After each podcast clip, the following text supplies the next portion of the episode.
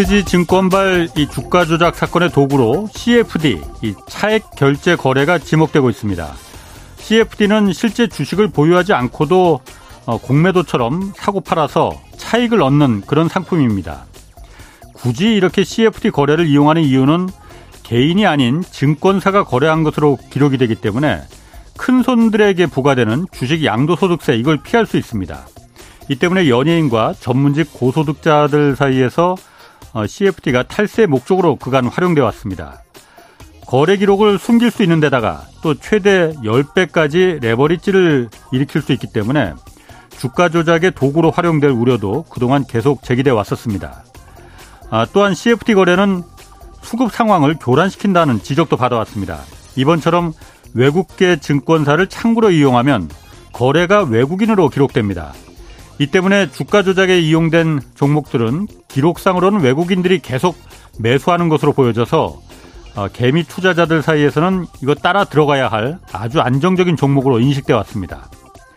CFD 덕분에 높은 수수료를 챙기는 증권사와 또 탈세와 주가 조작이 목적인 세력들 외에 도대체 이 상품이 누구에게 도움이 되는 건지 또 왜 이런 파생 상품이 굳이 존재해야 하는 건지 저는 이거 납득이 되질 않습니다. 네, 경제와 정의를 다잡는 홍반장 저는 KBS 기자 홍사원입니다. 홍사원의 경제쇼 출발하겠습니다. 유튜브 오늘도 함께 갑시다.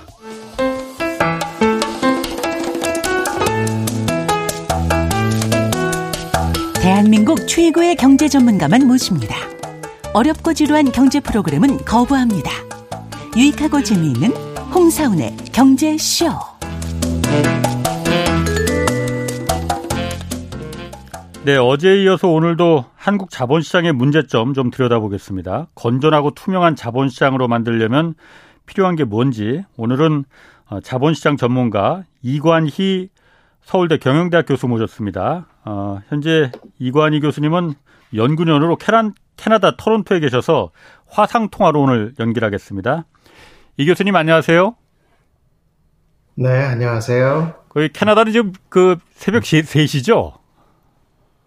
네, 새벽 3시 7분입니다. 아이고, 네. 이거 새벽 시간에 고맙습니다. 하여튼 오늘 좋은 얘기 좀 부탁드리고요. 네. 먼저 그 이거부터 좀 물어볼게요. 이번에 그 SG 증권발로 이 주가 조작 사태가 그 차익 결제 거래 CFD 이걸 이용했을 가능성이 높다는 분석 나오거든요. 근데 이 CFD라는 네. 거래 조도가 이게 애초에 왜 두게 된 건가? 무슨 장점이 있는 건가? 이거 좀 궁금하거든요. 어떻습니까? 네, 어, CFD라는 용어 자체는 이제 굉장히 좀 생소하실 텐데, 예. 어, 이거는 이제 우리가 어, 저 무슨 주식 투자를 한다거나 무슨 네. 투자를 한다거나 아니면 심지어 뭐 집을 산다거나 뭐 이럴 때도 우리 빚내 가지고서 저 투자를 하잖아요. 그렇죠. 그러니까 이제 CFD 같은 것도 사실은 보면은 이제 빚을 내는 겁니다. 그래 레버리지를 네. 이제 일으키는 투자인데 예. 그러니까 이거의 장점은 이제 그런 겁니다. 레버리지를 키울 수 있다는 거, 그 다음에 네. 실제로 그 자산을 들고 있지 않으면서 거기에 있는 수익만큼은 아. 내가 다 가져갈 수 있다. 이제 이런 얘기인데 예. 조금 어렵게 들리실 수가 있는데 아. 이제 이런 거죠. 예를 들어서 홍장 기자님이 삼성전자에 대해서 뭐 이제 저 주식을 좀 샀으면 좋겠는데 네. 한 40만 원을 갖고 계신단 말이에요. 예. 그러면은 그 40만 원을 갖고서 그냥 40만 원만 사시면은 40만 원어치밖에 투자를 못 하시는 건데 그렇죠. 그 돈을 갖고 저한테 갖다 주시면서 네. 자 교수님이 이 제돈 어, 40만 원에다가 교수님 돈 60만 원을 얹어 가지고 네.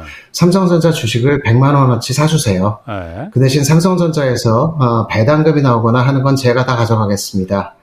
이렇게 되면 이제 제가 제가 기자님한테 사실 60만 원 돈 빌려드린 셈이잖아요. 그렇죠. 어. 돈을 빌려드린 셈이 되기 때문에 음. 기자님은 이제 그 대신 저한테 빚을 저기 어, 빌려가셨으니까 이자를 저한테 무시면 되는 거고 음, 예. 저는 그거 투자를 해서 나온 수익은 이제 전부 다 기자님한테 드리는 겁니다. 아. 그래서 기자님은 실제로 예. 삼성전자 주식은 제가 갖고 있는 거죠. 예. 삼성전자 주식은 아. 제가 갖고 있는 거고 그러니까 기자님이 갖고 계신 게 아닌데 그러니까 네. 비유가 된 거죠. 그렇죠. 그렇게 아. 되는 겁니다. 아. 네, 그렇습니다. 제가 증권사고요. 예. 그리고 이제 홍사원 기자님이 이제 저 CFD 거래를 예. 이제 하시게 되는 건데 여기서 사실 이제 조금 더 한 단계가 있는 거는 제가 이제 한국계 증권사지만 음, 예. 어, 보통 이 한국계 증권사들이 이 CFD 거래를 할 때는 어, 홍상원 기자님이랑 계약을 맺은 다음에 그 계약을 갖다가 실제 매매 같은 거는 외국계 증권사로 넘기는 경우가 저 더 많습니다.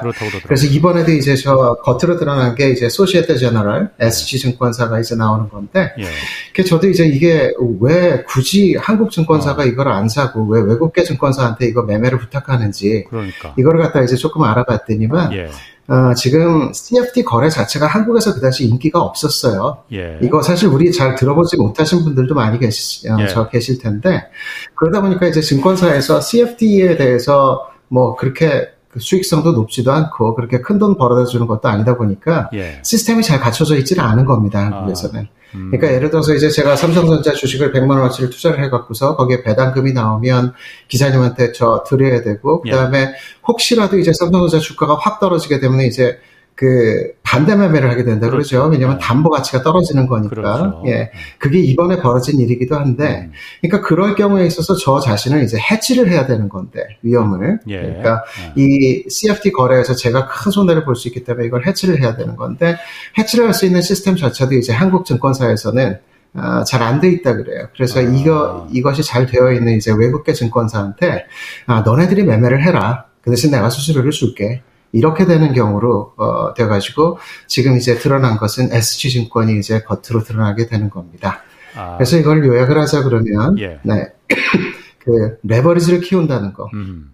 그다음에 어, 실제로 이제 저 삼성전자에 투자를 하지 않고도 이제 그 수익을 다 얻을 수 있다. 이제 예. 이렇게 어, 이게 장점이 되는 건데요. 실제로 위험성이 높다 보니까 이게 미국에서는 금지가 돼 있다 그래요. 아, 미국에서는 이걸 못하게 예. 어, 네네, 못하게 한다 그러는데, 실제로 이제 우리 빌황이라는 아, 이름 아마 기억나실지 예. 모르겠는 예. 1년 전인가요? 2년 전인가요? 빌황은 이제 미국에서 패밀리 오피스라는 거, 그쵸? 네. 예. 그큰 손해 본 게 이제 이 CFT 거래였었는데, 음. 미국에서 CFT 거래가 금지되어 있는데 이걸 어떻게 했냐 했더니만, 역외 펀드를 이용해서 이제 하는 방법이 있었더라고요. 그러니까 아. 미국 말고 이제 미국 역 외에 있는 펀드를 예. 이제 한 건데, 네. 근데 이제 여기에서, 어, 하나 이제 이게 한국의 특히 부자들, 돈 많은 예. 사람들, 요즘 이제 연예인 분들 어. 이름이 나오고 이러는데, 아, 이렇게 되는 이유가 뭐냐면은, 실제로 주식을 안 갖고 있기 때문에 이게 그렇지. 대주주 요건에서 빠지는 거예요, 자기가. 그렇다고 그러더라고요. 그러니까 대주주 요건이 뭐 예를 들어서 뭐 한 10억인가요? 예, 뭐 10억이요. 얼마 정도 이상을 이제, 예, 갖고 있으면 이제 대주주로 지정이 되면 세금을 많이 내야 되는데. 양도소득세가 22%래요. 아, 그렇죠. 예. 네. 그래서 이제 그거를 피하려고 예. 뭐 1년 내내 그냥 돈 잘 벌고 투자를 하다가 그 다음에 연말에 이제 대주주 지정하는 그 기간쯤 되면 이제 CFD로 갈아타는 거죠. 음. CFD로 갈아타게 되면은 어, 일단 내가 주식을 갖고 있는 게 아니기 때문에 대주주 요건에서는 빠지게 될 거고요. 예. 그 다음에 이 CFD에서는 실제로 이제 주식을 산게그 외국계 증권사가 되기 때문에 그렇죠. 이 거래가 그 SG 증권 이름만 나오게 돼 있습니다. SG 증권이 이제 거래를 한 거고 어. 실제로 이게 거래를 해서 누구한테 갔는지 이거는 잘 드러나지 않게 돼 있는 거죠. 아. 네. 그래서 이제 탈세 목적으로 이게 많이 쓰인다라는 얘기 나오는 게 그렇습니다. 그렇군요. 그러니까 이 CFD 거래라는 게 어, 네. 필요하긴 필요한 건데 어쨌든 레버리지를 이용해서 투자를 하는 기관이나 개인들도 있으니까 그런데 이게 탈세나 주가 조작이나 이렇게 용이할 수 있게 본인을 숨길 수가 용이하기 때문에 내가 거래자가 아닌 것처럼 할 수가 있기 때문에 그런 어, 빈 허점을 노리고 들어갈 수가 있는 거군요, 이게. 네. 네, 그럴 수가 있는데, 네. 근데 이제 실제로 이제 겉으로, 어, 내가 이제 CF 거래에서, 어, 총 수익을 다 갖고 가는 사람이 바로 나다라는 게 이제 바로 드러나지는 않지만 사실 이제 따지고 보면은 그거 찾아내는 게 그렇게 어렵지는 않죠. 아, 찾아내는 근데 이제 빌황 사태가 아. 일어난 이후에, 예. 네. 아, 특히 이제 저 빌황 사태가 일어난 이후에 우리나라에서 뭘 했냐면은 이 CFD의 거래 주체를 명확히 밝히도록 했어요. 아. 그러니까 누가 이제 CFD 거래를 어, 그거를 이제 밝히도록 저 해놨고, 예. 어, 네. 그 다음에 이제 아까 그 오프닝에서 잠깐 기자님께서 그 이 레버리지를 갖다가 이제 10% 담보를 내고서 10배까지 레버리지 키울 수 있다고 하셨었는데 최대. 그게 이제 빌황 사태 이전까지고 네, 지금은 담보 비율이 40%라서 예. 요 CFD 거래는 2.5배까지 가능합니다. 아, 예전에 10배였고 지금은 네. 2.5배로 네. 조정이 됐군요. 그건 제가 정정을 하겠습니다. 네. 아, 음. 40%. 네. 그때 뭐 이제 저 레버리지 내 가지고 투자하는 거는 마찬가지일 거고요. 그렇군요. 그래서 이거를 이제 굳이 이제 요즘 또 이제 규제를 어떻게 해야 되냐, 어, 예. 규제를 어떤 식으로 이제 바꿔야 되냐 이런 얘기들이 많이 나오는데 어, CFD 거래 자체는 사실 이제 우리가 그 total return swap이라고 하는 총수익 swap이라고 하는 거래랑 굉장히 이제 비슷한 거고요. TRS 거래 어, 그리고 빚을 예, TR, TRS 거래죠. 예. 네. 그리고 사실 거래를 할 때 우리가 빚을 내서 저 거래를 하는 거는 워낙 흔한 일이기 때문에 예. 그거를 막는 거는 아마 저기 그 바람직한지도 잘 모르겠어요. 다만 여기서 이제 어, 우리나라 같은 경우에는 이게 2019년으로 이제 제가 알고 있는데 어, 이 CFD에 투자할 수 있는 사람을 이제 전문 투자자라고 지정을 해가지고 그렇죠. 그 지정이 된 사람들만 CFD에 투자를 할 수가 있게 되어 있는데 예. 이 요건을 이 요건이 적어도 이제 저 금융 투자 상품에다가 한 5억 원 이상을 투자한 사람이어야 된다라는 게 이제 요건에 있었는데 음. 이거를 이, 저 팬데믹 조금 전이었을 거예요 아마 2019년 정도에 맞습니다. 그 5천만 원으로 확 낮춰버렸다 그러죠 어. 확 낮춰버리니까 네. 갑자기 CFD에 투자하는 사람들이 굉장히 늘어난 거예요 근데 사실상 이게 레버리지라는 게 네. 어, 레버리지라는 게 사실 굉장히 위험한 거잖아요. 그렇죠. 레버리지가 아. 있다는 것만 자체로도 이제 예. 굉장히 위험한 거기 때문에 어, 그 개인 투자자들이 이제 자꾸 몰려드는 것만큼은 이게 그게 바람직한 현상인지에 대해서는 다시 한번 생각을 조금 해봐야 될 것 같아요. 그래서 어, 일단은 전문 투자자 요건을 다시 음. 조금 엄격하게 해야 될 필요가 있지 않나 하는 생각이 들고 그리고 조금 아까도 말씀드렸지만 이제 레버리지 규제, 증거금률을 이제 조금 더 올려야 되지 않나 이제 이런 생각들이 좀 드는 거죠. 그리고 그 CFT 거래하는 사람들을 반드시 찾아내서 예. 세금 다 매겨야 되는 그러니까. 거죠. 네, 그거를 2019년도 2019년도에 그럼 그 전문 투자가 요건을 5억 원 이상 그, 그 잔고를 그 보유하고 있는 사람에서 5천만 원으로 확 낮춘 이유는 뭐였어요, 그때? 왜 그렇게 낮췄을까? 글쎄요, 이제 그때 당시에, 어, 이게 어떤, 뭐, 그때 딱 2019년에 무슨 일이 있었는지는 모르겠는데, 예. 그게 아니라 이제 조금씩 이제 개인 투자자들한테 금융 완화처럼 이렇게 확대돼 가고 음. 있는 것들이 좀 있죠. 예를 들어서 2015년인가요? 2016년인가요? 그 사모펀드 같은 것도, 사모펀드에 원래 투자를 하려면은, 예, 몇, 몇 억 이상 투자를 해야만 이제 할 수 있는 거를 확 낮췄죠. 지금 정확한 액수는 기억이 나지 않지만. 5억을 1억 원으로 그 낮췄습니다. 아.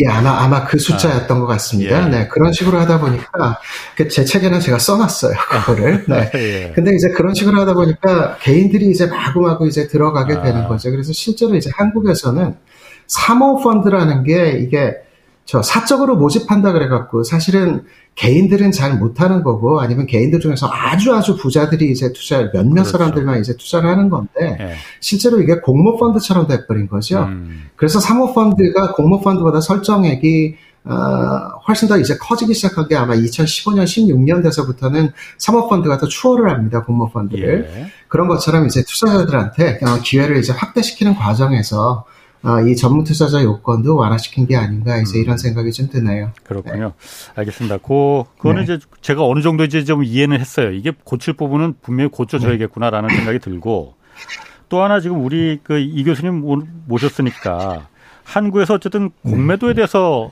굉장히 이 양쪽인 측면이 있지 않습니까? 아, 예. 긍정적인 면도 저도 분명히 있는 것 같기도 하고 그런데 어떻게 보면은 이걸 악용하는 기관들이나 어떤 세력이 있어서 이게 우리 주식 시장을 갖다 더 크지 못하게 하는 그 방해 세력이다. 이 부분도 이해가 되고 이 교수님은 어떻게 생각하십니까? 네, 어, 뭐 피해갈 수가 없는 질문이겠죠. 이제 또 몰마 몰매맞을 소리를 지금부터 또 조금 더 해야 될 것 같은데 예. 어, 실제로 이제 여기에 대해서 칼럼을 쓰고 나서는 예. 공매도에 대한 일체 저 인터뷰나 이런 것들을 정중히 다 고사하고 있었어요. 근데 예. 오늘은 뭐 피해갈 수가 없을 것 같아서 어, 예. 뭐 이제 이것저것 다른 것들 빼고 한 가지만 제가 이제 말씀을 드리고 싶은 거는 뭐가 있냐면은.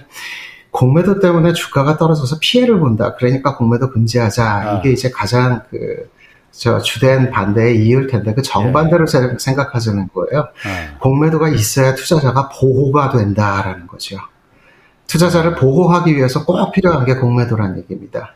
아. 그러니까 이게 이제 좀 황당하게 들리실 수가 있는데 예. 이게 공매도가 어떻게 투자자를 보호하는 거냐 이제 예. 어, 황당하게 들리실 수가 있을 텐데 이제 이런 거죠. 그 공매도가 있으면은 공매도라는 건 어차피 이제 저 주가가 떨어져야 돈을 버는 그렇죠. 거지 않습니까? 예. 그래서 주가가 이제 떨어지게끔 뭐 이제 공매도 포지션을 잡아두면 주가 떨어뜨리려고 별짓들을 다 하고 다니죠. 아우. 이거를 갖다가 이제 훨씬 더 active하게 하는 애들이 이제 activist 공매도자라고 얘기를 하는데 예. 뭐 그냥 공매도자들도 공매도 포지션 잡아놓고 나면 이제 어디 나와서 저 방송, SNS, 뭐 신문 뭐 이런 데 나와갖고 이제 그 회사 주가를 떨어뜨리려고 별짓들을 다 하는 건데 이게 어떻게 투자자를 보호하는 거냐. 그러니까. 그럼 이제 이런 식으로 한번 얘기를 해보고 싶은 예. 거예요. 예. 자, 예를 들어서 어떤 주식의 적정가가 100원이라고 해보겠습니다. 만 원이라고 해보겠습니다. 예. 적정가가. 예. 적정가가 만 원이라는 얘기는 이제, 어, 이게 fundamental 저 value가 만 원이라는 얘기고, 예. 어, 만원 이상으로 주가가 뛰어 오르게 되면은 만 원으로 회귀한다는 얘기고, 예. 만 원보다 떨어지는 9천 원 정도에서 거래가 된다면 만 원으로 주가가 오를 거란 얘기예요. 음, 예. 적정가가 만 원이라는 얘기는 결국 주가는 만 원으로 찾아가게 돼 있다는 얘기입니다. 예. 그렇죠? 그래서 이제 효율적 시장에서는 그 fundamental한 value를 이제 찾아가게 돼 있는데 예. 를 들어서 주가가 이제 만 원, 만 원이 저 적정 가격인데 만 천 원이 됐어요. 예. 그리고 만 이천 원이 됐어요. 예를 들어서 한 2년 전에 한번 생각해 보시죠. 동학개미들 열풍이 불때 음. 주가가 아주 미친 듯이 오를 때 이제 유동성이 풀려가지고 12,000원, 13,000원, 14,000원 이렇게 쭉 올라간단 말이에요. 그럼 이제 14,000원 정도 딱 올라가면, 야 이게, 이게 도대체 어떻게 펀더멘털에서부터 저 가격이 만 원짜리 주식이 4,000원씩이나 이렇게 올라갈 수가 있냐 그러고 어. 공매도가 들어오기 시작해요. 예. 공매도가 이렇게 쭉 들어와서 이거 만 원에 이제 저 떨어지게 될 음. 거니까 여기 공매도를 걸겠다 이제 이렇게 되는 거죠. 그래서 만 사천 원, 만 오천 원에 공매도가 들어오게 되면 실제로 이제 한 만 오천 원 정도에서 주가가 떨어지기 시작할 겁니다. 예. 그래서 이제 주가가 한 만 이천 원, 만 원까지 떨어지죠. 공매도 공매도 들어오고 나서 이제 주가가 만 원이 딱 됐으니까 이제 나 오천 원 손해 봤다. 주당 오천 원씩 손해 봤다. 아. 이제 눈에 뵈는 게 없는 거죠. 얼마나 얼마나 밉겠어요. 사실 예. 저도 제가 갖고 있는 주식 포지션에 이게 공매도 들어왔다 그러면 긴장이 확 되는 거는 사실이에요. 아. 예, 맞습니다. 예. 자, 그럼 이제 공매도가 금지돼 있다고 해볼게요. 예. 공매도가 없습니다. 예. 그럼 이제 만 원, 만천 원, 만 사천 원, 만 오천 원 계속 올라가요. 예. 만 육천 원, 만 칠천 원 이제 올라가죠.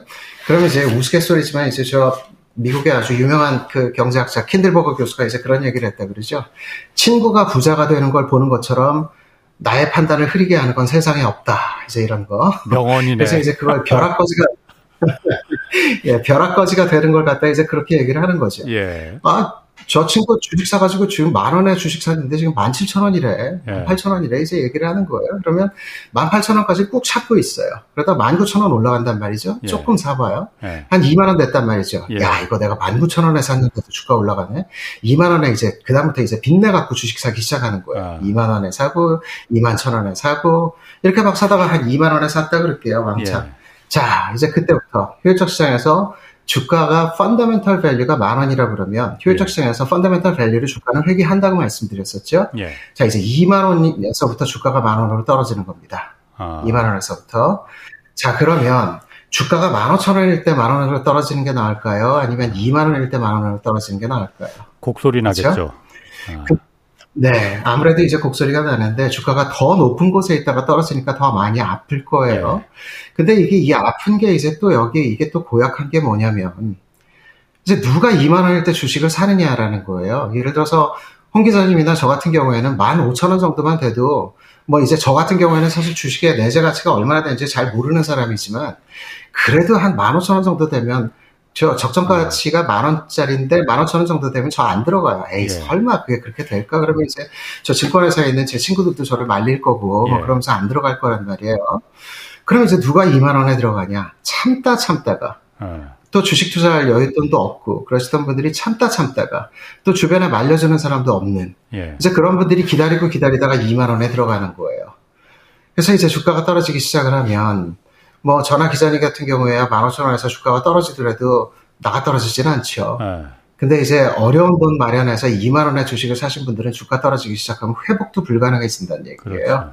네. 가장 이제 사회의 약자들한테 가장 심하게 공격을 이제 하는 거죠. 효율적 시장이라는 것 자체가. 그래서 네. 이게 공매도가 들어갔을 때 공매도 때문에 이제 주가가 떨어졌다. 만 오천 원에서 만 원으로 떨어졌다. 오천 원 손해 봤다. 그러니까 아주 눈에 불을 켜고 공매도 하는 놈들이 미운 거는 눈에 보일 거예요. 네. 만 오천 원일 때 공매도 들어와서 주가 떨어졌다는 건 보이는데 만 오천 원일 때 공매도가 들어왔기 때문에 2만 원일 때 주가가 떨어진 건 아니다라는 건 눈에 안 보이죠. 아... 우리 모르는 거잖아요. 그건 눈에 안 아. 보이는 거기 때문에 실제로 공매도가 주, 저, 투자자를 보호하는 거다라는 거는 모르는 거예요. 그냥 공매도가 들어왔을 때 주가가 음. 떨어지는 것만 미운 거죠. 네. 2만 원에서 떨어질 걸 15,000원에서 막 그 방어해 주게끔 선방해준 보호막 역할을 네. 해줬다.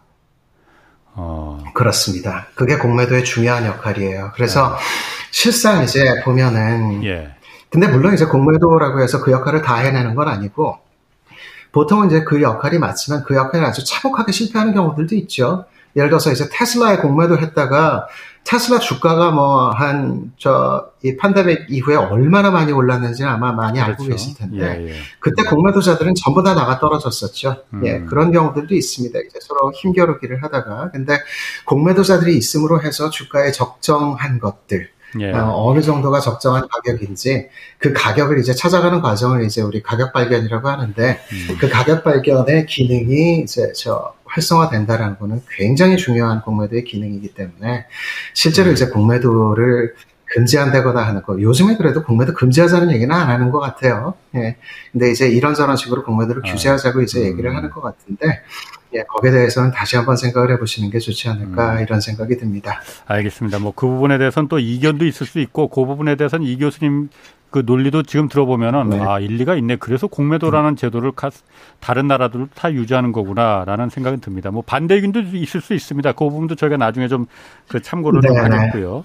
뭐 최근에 어쨌든 이 네. 교수님 내신 책 보니까는 그 자본시장 이야기라는 책 내셨잖아요. 거기서 보면 지금 말씀하신 거하고 네. 연관이 되는 것 같은데 개미는 시장을 이길 수 네. 있겠느냐. 그 제목이 첫 번째 질문이 그거였잖아요. 그런 거로 네, 보면은 네. 개미는 시장을 절대로 제가 봤을 때 이길 수 없을 것 같은데요, 그러면은. 예, 실제로 이제 개미가 시장을 이기는 것이 어렵죠. 예. 아, 근데 이제 여기에서 시장을 이길 수 있는지라는 질문은 아, 사실상 더 중요한 아주 아주 중요한 부사가 하나 빠져 있는 게 예. 시장을 지속적으로 이길 수 있느냐라는 게 이제 중요한 말이에요. 그러니까 아. 어느 한순간 시장을 이길 수 있습니다. 예. 아, 지난 팬데믹 이후에 주가가 막 올라갈 때처럼 예. 뭐 어느 종목에다 투자를 했더니만 시장보다 훨, 시장 수익률보다 훨씬 더 많이 얻었다. 그러니까 충분히 가능한 일이고 그렇게 벌 수 있어요. 예. 근데 문제는 이제 그걸 계속해서 그렇게 할 수 있느냐는 거죠. 음. 계속해서 그렇게 할 수 있느냐. 그래서 예를 들어서 뭐 어, 자유투를 넣었는데 한 제가 운 좋아서 자유투 하나 두 개는 연속으로 넣을 수 있을지 몰라도 이걸 10개 던져갖고 9개 이상 넣을 수 있느냐 이제 예. 이런 문제가 될 겁니다.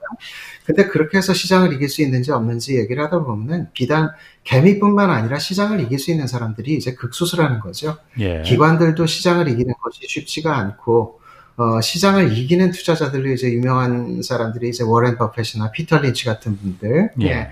그런 이제 몇몇 대가들이 아니면 사실상 시장을 이기는 것이 굉장히 어렵다는 겁니다. 그래서 예. 이게 한때 어, 느 한때 어느 종목을 찍어서 시장보다 좋은 수익률을 얻긴 하지만 지속적으로 시장을 이제 저 비트한다 그러죠. 시장을 이제 저 어, 이기는 것은 이제 굉장히 어렵다는 것들이 실제로 이제 많은 투자자들이 실제로 겪어 어, 오셨던 바고 그리고 예. 학문적으로도 이제 많이 이게 증명이 되어 있어요. 이런 예. 부분들이요. 예. 네. 어, 그리고 이제 뭐, 그 이제 개미가 시장을 이길 수가 없기 때문에, 개미뿐만 아니라 이제 누구도 아. 시장을 이기는 것이 어렵기 때문에, 그래서 이제 passive 펀드들이 이제 많이 뜨는 거죠. 예. passive 펀드라고 하는 거는 이제 지수를 이기려고 하는 게 아니라 아, 지수를 이제 따라가는 네. 아, 그런 이제 펀드들이 아, 인기리에 이제 판매가 되고 하는 이유들도 아, 시장을 이기려고 하기보다는 예. 음. 그렇습니다. 이제 네. 이, 물론 이제 ETF도 active한 펀드가 있고 이제 passi, passive한 그렇죠. 펀드가 있는데 active한 펀드들은 이제 저 어, market timing이나 아니면 네. 종목을 이제 잘 골라가지고 음. 그걸 포트폴리오를 잘 선택을 해서 어, 시장을 이기려고 하는 게 이제 active ETF, ETF들이 될 것 같고요. 그 대신에 아유 우리는 시장 이기는 건 힘드니까 그냥 시장에 올라갈 때 같이 올라가고 예. 그래서 시장 수익률 정도를 얻자 하는 게 이제 passive 펀드겠죠. 예. 근데 패시브 펀드들이 이제 성과가 꽤 장기적으로 굉장히 좋다. 라는 거는 잘 알려져 있습니다. 그렇군요. 그 이 교수님 어차피 그 네. 오늘 그 화상 통화로 어렵게 이렇게 연결이 됐으니 요즘 보면은 네. 그 환율에 대해서 걱정하는 기사들이 일단 많거든요. 그 왜냐면은 원 달러 환율이 네. 지금 계속 올라가다 보니까는 우리는 어쨌든 한국은 IMF 외환위기라는 트라우마를 갖고 있지 않습니까? 뭐 지금 네. 아, 외환 보유고가 뭐 4천억 달러를 좀 넘으니까는 뭐 괜찮다. 그 금융당국에서는 그 뭐 한국은행도 그렇고 걱정할 필요 없다고 하는데 아, 우리나라의 네. 달러 보유량이 지금 충분한 건지 유동성이 충분한 건지 어떻습니까? 네. 예, 요즘 환율에 대해서 얘기들이 조금 많죠. 예. 아, 달러가 이제 저기 그동안 초강세 달러에 있다가 이제 달러가 약세가 되기 시작을 했는데 왜 원화는 거기에 대해서 더 약세냐. 그렇죠. 아마 그거를 이제 피부로 느끼고 있는 게 제가 아닐까 싶어요. 하필 뭐 외국 나왔을 때 꼭 이런 일들이 이제 벌어지는데 예. 예. 그 달러는 굉장히 세지고 원화는 약세가 되니까 이게 예. 네. 그 저기 자동으로 이제 다이어트를 하게 되니 이제 이런 일도 생기는데 예. 어, 원화가 이제 약세가 된다는 건 이제 아마 뭐 무역 수지가 요즘 약해져서 뭐 이제 어, 이런 식의 이제 얘기들이 많을 테니까 예. 어, 달러 유동성에 대해서만 음. 이제 저 예. 말씀을 하나 드리고자 하면은 예. 실제로 이제 외환 보유액 대비 단기 대외 채무 이제 음. 이런 것들이 이제 단기 대외 채무 같은 건 주로 이제 달러로 갚아야 될 빚들이죠. 1년 예. 내에 갚아야 될 빚들이 한 2000, 22년까지 보면 한 40% 가까이 된다 그래요. 요, 요게 단기 어, 대외 채무 비율이 한 40% 어. 정도가 되는데 예. 이게 이제 한 10년 전의 수준인 거고요. 예. 10년 전의 아, 수준인 거고 10년 전에 요 수준이었다가 그동안 쭉 이것보다 아래쪽에 있다가 이제 그나마 늘어나서 한 40% 정도까지 된 겁니다. 근데 이제 이거를 갖다가 외환 보유액 예를 들어서 뭐 4천억, 그 다음에 어, 어, 저기 외환 보유액 대비 어, 채무 비율이 40% 이게 크냐 음. 작으냐 이 잘 감이 잘 안 오잖아요. 그렇죠. 실제로 이제 그렇게 그렇죠. 큰 숫자들은 아닌 건데 예. 음. 어, 그래서 이제 가장 중요하게 이제 오늘 한 가지만 드리고 음. 싶은 말씀이 이 swap basis라는 거를 봐야 됩니다. swap basis, swap point, 어, 저 swap basis를 이제 봐야 되는데 swap basis가 뭐냐면 이제 주로 외환 딜러들이 이제 쳐다보는 건데 swap basis가 어, 이제 음으로 쭉 확대가 된다. 그러니까 계속해서 negative가 된다는 얘기는 어, 계속해서 negative가 된다는 얘기는 지금 달러가 많이 부족하다는 얘기예요. swap basis가 어, 뭔지 좀 잘 이해를 못 하겠는데 먼저 그게 네네, 용어가 좀 알겠습니다. 어렵거든요. 네. 아. 네, 알겠습니다. 아, 이제 swap basis가 뭐냐면은 이게 저 우리 통화 swap 금리, 음. 그다음에 이자율 swap 금리 그 두 개의 금리 차이를 갖다가 우리 swap basis라고 부릅니다. 예. 근데 이제 여기에서 어, 조금 짧게 설명을 해볼게요. 통화 swap 같은 경우는 이제 어떤 거냐면은 예를 들어서 외국인들이 한국에 투자하러 들어오고 싶다. 예를 들어서 한국인 저 한국이 이제 예를 들어서 뭐 지금은 아니지만 이자율이 예전에는 미국보다 높았었잖아요. 그렇죠. 그래서 네. 외국인들이 한국에 채권에 투자를 해서 높은 이자를 먹고 네. 싶다 이렇게 해서 들어온다든가 아니면은 외국인들이 한국에서 삼성전자 주식을 사고 싶다. 때 네. 이제 한국으로 들어오려면 원화가 필요하잖아요. 예. 외국인들이 네. 네. 원화가 필요할 때 이제 어떻게 해야 되면은 걔네들이 직접 아, 자기들이 달러를 주고 원화를 사서 그냥 원화를 갖고서 들어오는 경우가 있고 아니면 보통 통화 수합을 음. 이용해서 들어옵니다. 음. 통화 수합을 해서 그걸 이제 셀렌바이 수합이라고 하는 건데 네. 얘네들이 달러를 잔뜩 갖고 있을 거 아니에요. 얘네들은 예. 외국인들이니까. 예. 그러니까 이제 그, 그 외국인들이 이렇게 얘기를 하는 거예요. 야, 한국의 이제 은행들한테 이렇게 얘기를 하는 거죠. 야, 한국의 은행들아, 너네들 달러 필요하지? 나 원화 필요하거든? 그러니까 내가 달러는 너네들한테 내가 빌려줄 테니까, 음. 너네들이 원화를 좀 빌려서 나한테 좀 빌려줘라. 이렇게 음. 얘기를 하는 겁니다. 예. 그게 왜 그러냐면, 한국의 은행들이 한국에서 원화를 빌리는 이자율이 외국인들이 한국에서 원화로 빌리는 이자율보다 낮을 낮겠지. 거 아니에요. 아무래도 그렇지. 한국에서 신용도 있고. 네. 네. 그리고 또 똑같이 한국의 은행들도 달러를 갖다 빌리는데 미국 가서 그냥 달러를 빌리는데 이자율 많이 들 텐데 미국에서 유명한 음. 애들이 아 우리는 신용이 좋기 때문에 미국에서 달러 빌릴 때 이자율 조금만 어. 내도 돼. 이런 애들이 달러를 그렇지. 빌려갖고 서로 교환을 하면 이제 서로 서로 좋은 거니까 예 그래서 이제 요런 그 수합 계약을 이제 맺고서 들어오면 이제 이자율이 좋은 거죠 아, 서로 서로 예. 간에 음. 좋아서 이렇게 들어오는데 만약에 이제 우리가 어, 예를 들어서 제가 이제 한국에 있는 은행인데 제가 갖고 있는 달러가 무지하게 많단 말이에요. 예. 제가 갖고 있는 달러가 무지하게 많으면은 외국 애들이 야 내가 달러 빌려줄 테니까 너 너가 원화 좀 빌려줘. 이럴 때 제가 뭐라 그러냐면 야 나한테 달러 안 빌려줘도 돼. 나 달러 충분히 있어. 이렇게 얘기를 아, 할 거란 말이에요. 예. 그러면서 이제 제가 원화를 빌려주면서 이자를 왕창 매겨가지고 야 너 이자를 이만큼 내라. 그러고서 이자를 높일 거예요. 아.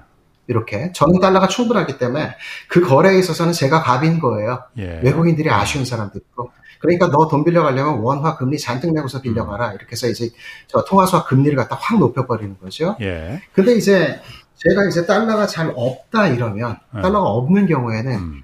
이제 제가 달러를 빌려야 되니까 어. 외국 애들한테 가서 얘기를 하는 거죠. 야야, 너 원화 필요하지? 내가 공짜로 빌려줄게. 어. 공짜로 빌려줄 테니까 나 달러 좀 줘. 이렇게 어. 되니까 통화 swap 금리가 확 내려가는 거예요. 어. 그럼 이제 아까 swap basis가 통화 swap 금리 빼기 이자율 swap 금리라고 말씀을 드렸었죠. 예. 그래서 통화 swap 금리가 확 어. 내려가게 되면은 그러면은 swap basis가 확 줄어들겠죠. 예.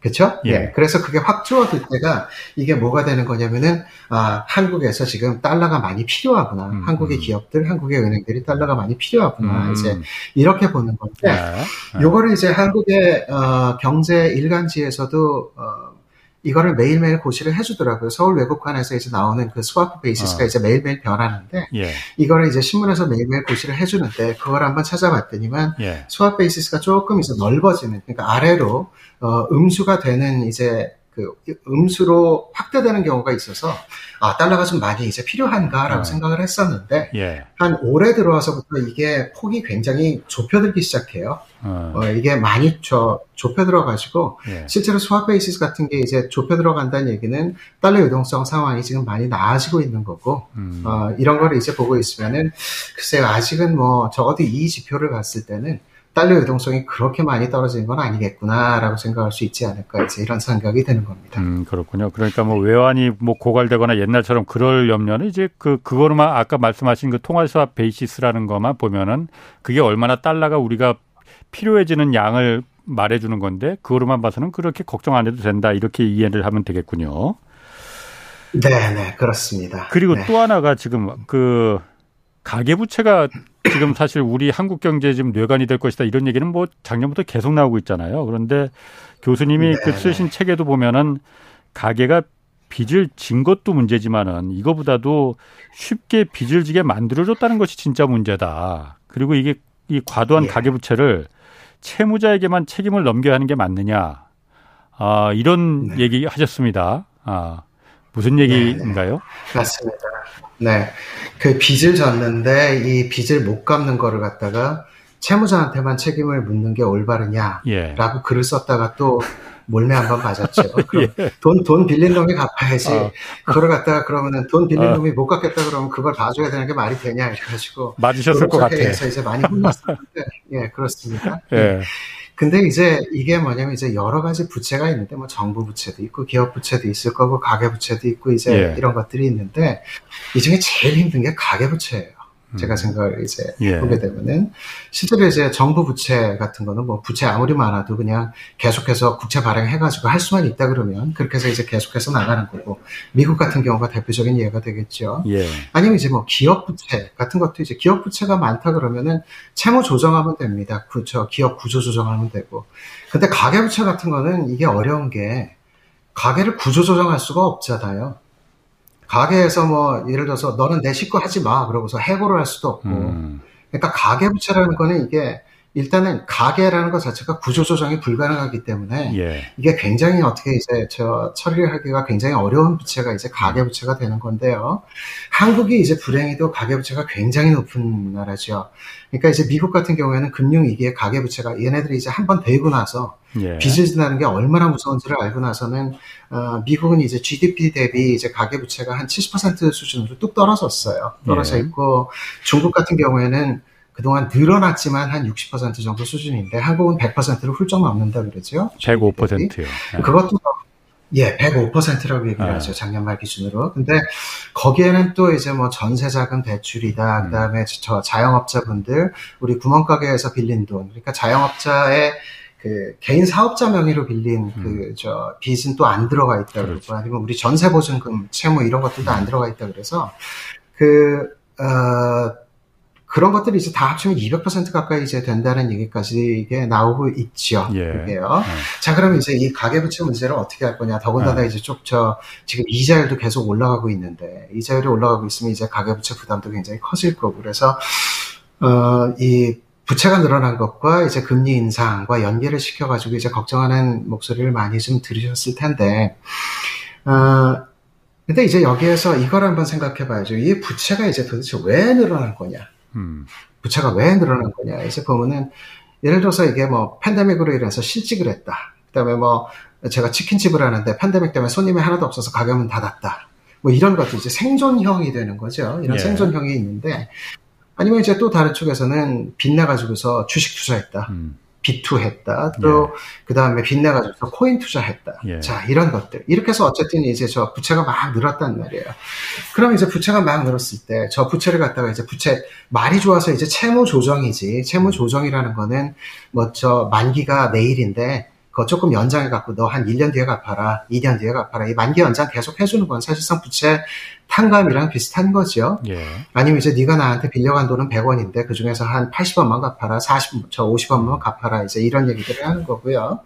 근데 이제 이거를 딱 보고서 생존형 부채 같은 경우에는 아유, 그 판데믹 때문에 이제 저 생계가 음. 막막해서 이제 빚을 낸 건데, 그럼 탕감해 드려야죠. 아마 거기에 대해서는 아마 이제 많은 분들도 이제 동의를 하실 예. 텐데, 예. 그 빚내갖고서 저, 뭐, 코인 투자했다. 어. 코인 투자했다가 이제 빚이 잔뜩 늘었다 그러면, 아니 도대체 빚내가지고 코인 투자한 애들 그런 빚을 갖다가 왜 탕감을 해주냐. 이제 이렇게 나오실 거예요. 예. 근데 이제 문제는 부채 채무 조정을 할 때 이거를 갖다가 부채가 늘어난 이유에 갖다가 이제 이거를 보고서, 아, 너는 생계형이니까 탕감해주고, 너는 코인이니까 안 돼. 어. 이거 하기가 굉장히 좀 어렵다는 얘기죠. 구분이 안 된다. 그리고 사실상 어떻게 예, 그거를 이제 콕 찍어가지고서 이제 정책적으로, 네. 어, 어, 채무 조정에 들어가는 게 사실상 쉽지는 않을 거고요. 워낙 많기 때문에. 음. 워낙 이제 그런 식의 부채가 많기 때문에 이제 그게, 어, 광대에서 쉽지가 않을 거고. 그리고 이제 조금 더 몰매맞을 소리를 하자 그러면, 네. 사실 코인 투자나 빚을 내 가지고 주식 투자를 한 것도 생계형이라고 볼 수도 있는 거예요. 벼락거지가 이제 아까 어. 말씀드렸지만 어. 심하게 얘기하자면 그렇다는 겁니다. 예. 어. 아, 까도 이제 말씀을 드렸지만 예. 어, 실제로 이제 친구가 부자가 되는 거를 가만히 보고 있다가 야 이러고 보면 이제 저 그 불평등 심화되고 나면 아무래도 이제 돈을 음. 많이 번 사람들이 많아지면 나는 네. 가난한 사람이 되는 건데 그러다 보면은 물건값이랑 이제 품질들이 부자들한테 맞춰지다 보면 제가 손해 보는 거잖아요. 예. 그러다 보니까 나도 저 돈을 벌어야 되겠다라는 이제 생각을 할 수가 있다는 거죠. 그래서 아.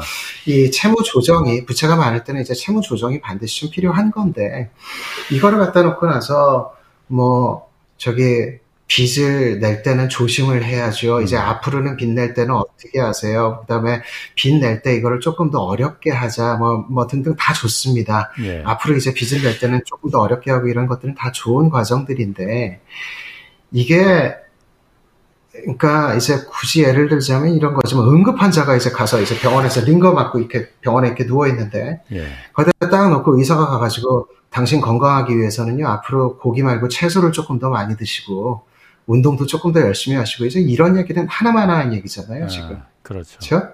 그래서 이제 빚을 많이 졌을 때 이게 중환자가 돼버리면 이제 채무 조정을 해줘야 된다는 얘기죠. 그게 이제 모두에게 이득이 되기 때문에 이제 그거를 갖다 얘기를 하는 건데 물론 압니다. 이렇게 되면 이제 도덕적 해이에 대한 음. 얘기들이 항상 나오는 거죠. 예. 아니 그럼 저 너도 나도 이제 빚을 왕창 내가지고 함부로 빚을 내갖고 쓰면 어떻게 됩니까? 이제 이런 얘기인데 어, 물론 빚을 쉽게 내지 못하게끔 이제 그런 저 조치들이 따라야 되겠지만 사실상 채무 조정은 우리 주변에 얼마든지 있는 거거든요. 채무 조정이라는 거는.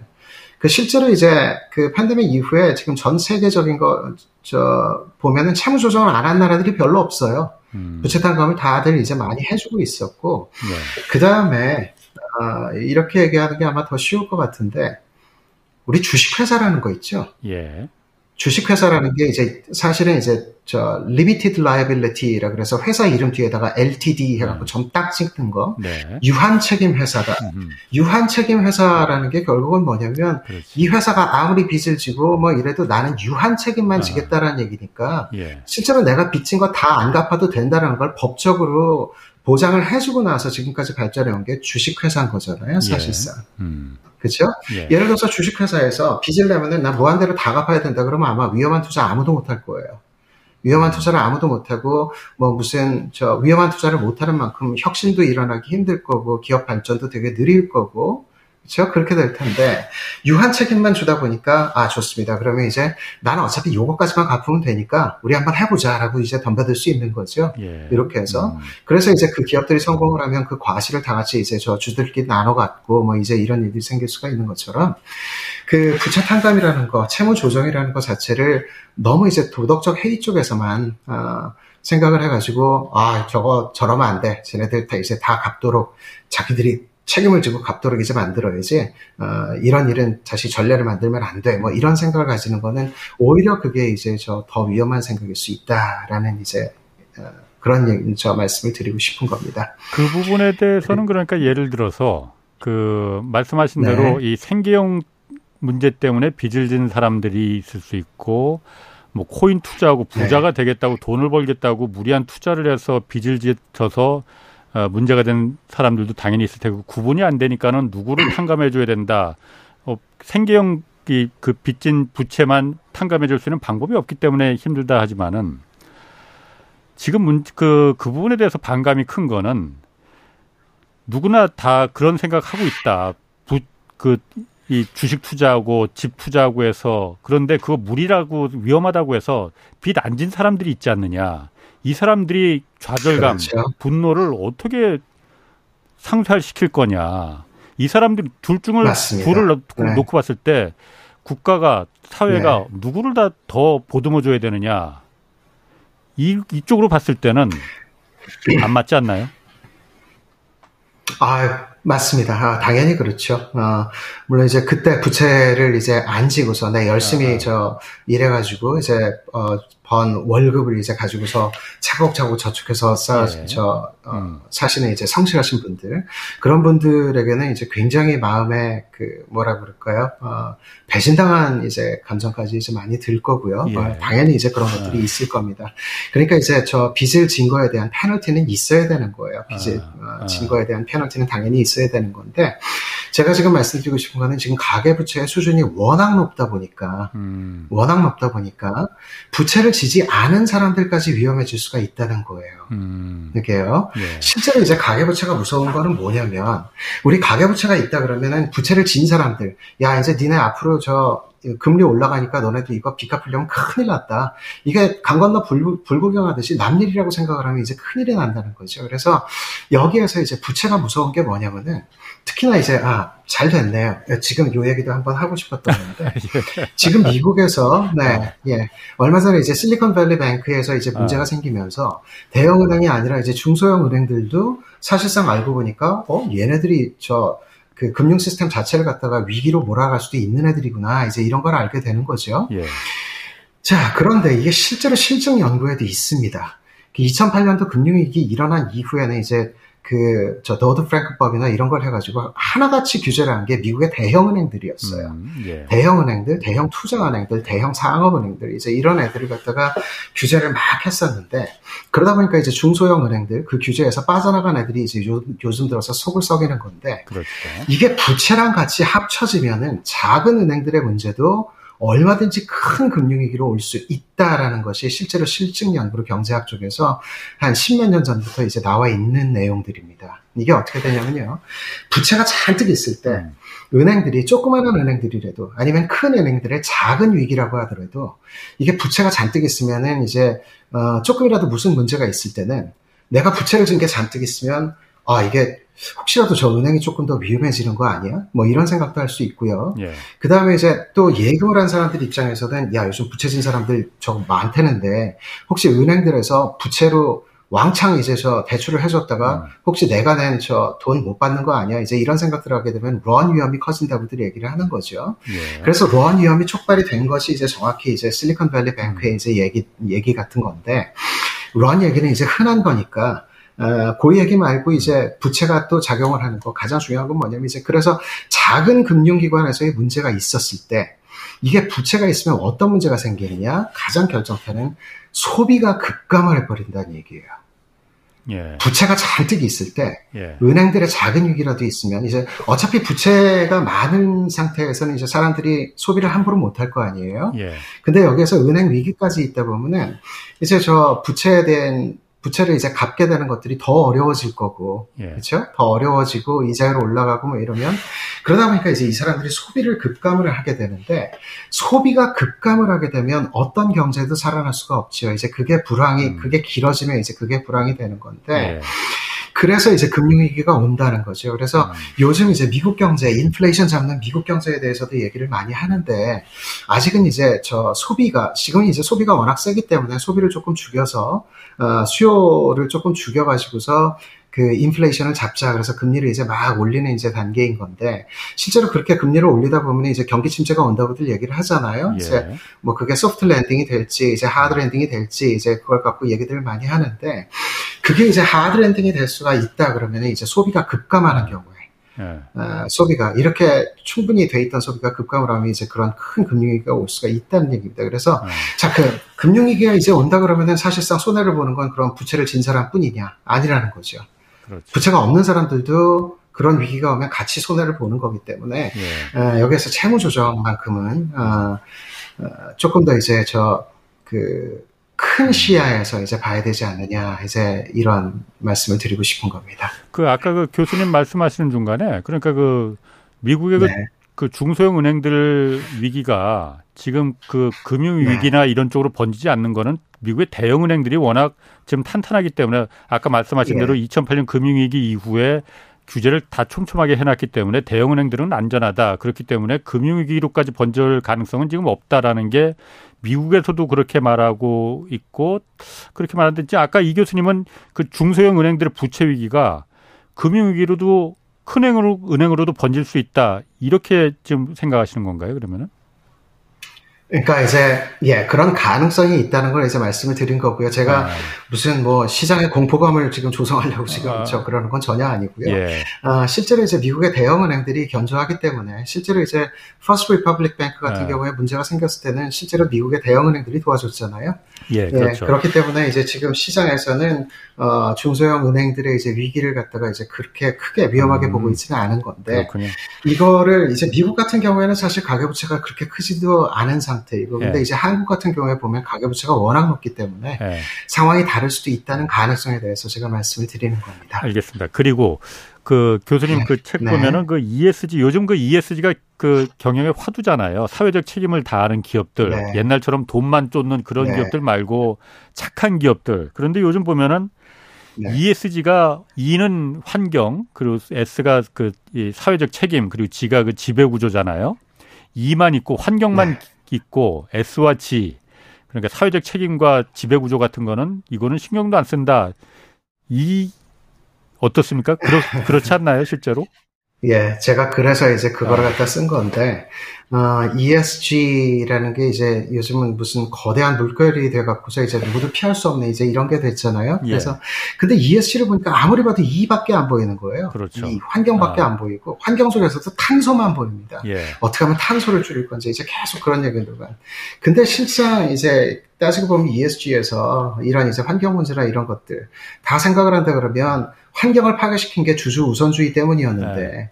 그러니까 주주 말고 이제 다른 사람들도 회사의 주인이라 그러면 환경도 우리가 생각해야 되는 거 아니냐라고 생각할 수 있겠죠. 예. 그런 측면에서 보다 보면 이제 G가 이제 ESG의 가장 중요한 근본이 된다는 거죠. 예. G가. 그렇죠. 야, 지금 제가 좀 짧게 말씀드려야 되는 거죠. 예, 약간은 짧게 아, 말. ESG 예. 알겠습니다. ESG에서 중요한 거는 예. ESG 환경과 사회를 생각하면서도 기업이 이윤을 추구한다는 거예요. 아하. 근데 기업이 이윤을 추구한 것이 주주들이나 기업에 투자한 사람들한테 제대로 돌아가게끔 만들어주는 건 G입니다. 예. 그래서 기업이 이윤을 추구를 해도 G가 잘못돼 있으면 투자자들한테 그 이윤이 돌아가지를 않죠. 예. 그렇기 때문에 G를 잘 세워놓고서 이제 E와 S를 해야 되는 건데 외국 같은 경우에는 이제 G가 잘 돼 있죠. governance가 굉장히 좋고 음. 잘돼 있기 때문에 문제가 없는데 걔네들은 E만 얘기를 해도 될 것 같은데 예. 우리나라 같은 음. 경우에는 E만 얘기를 하다 보면 이게 오히려 governance의 후진 걸 갖다가 가리고 그렇죠. 숨기고 하는데 아. 유용한 tool이 되는 건 아니냐 그렇겠네. 이제 그런 생각이 들어서 쓴 칼럼이었습니다. 아, 네. 알겠습니다. 오늘 그 교수님 그 네. 방송을 원래 잘 못하신다고 그랬는데 보니까 청산 유수시네. 이게 방송을 너무 잘하시고 내용이 너무 네. 좋아서 다음에 꼭 한번 다시 한번 저희가 좀 모시겠습니다. 오늘 여기까지만 좀 끊어야 될 것 같고요. 다음에 꼭 한번 다시 네, 한번 네, 고맙습니다. 어, 그쪽 네. 시간으로 새벽에 다시 한번 좀 고생 좀 하셔야겠습니다. 고맙습니다. 알겠습니다. 네, 고맙습니다. 네, 지금까지 이관희 서울대 경영대학 교수였습니다. 네, 홍사원의 경제쇼 여기서 끝내겠습니다. 고맙습니다.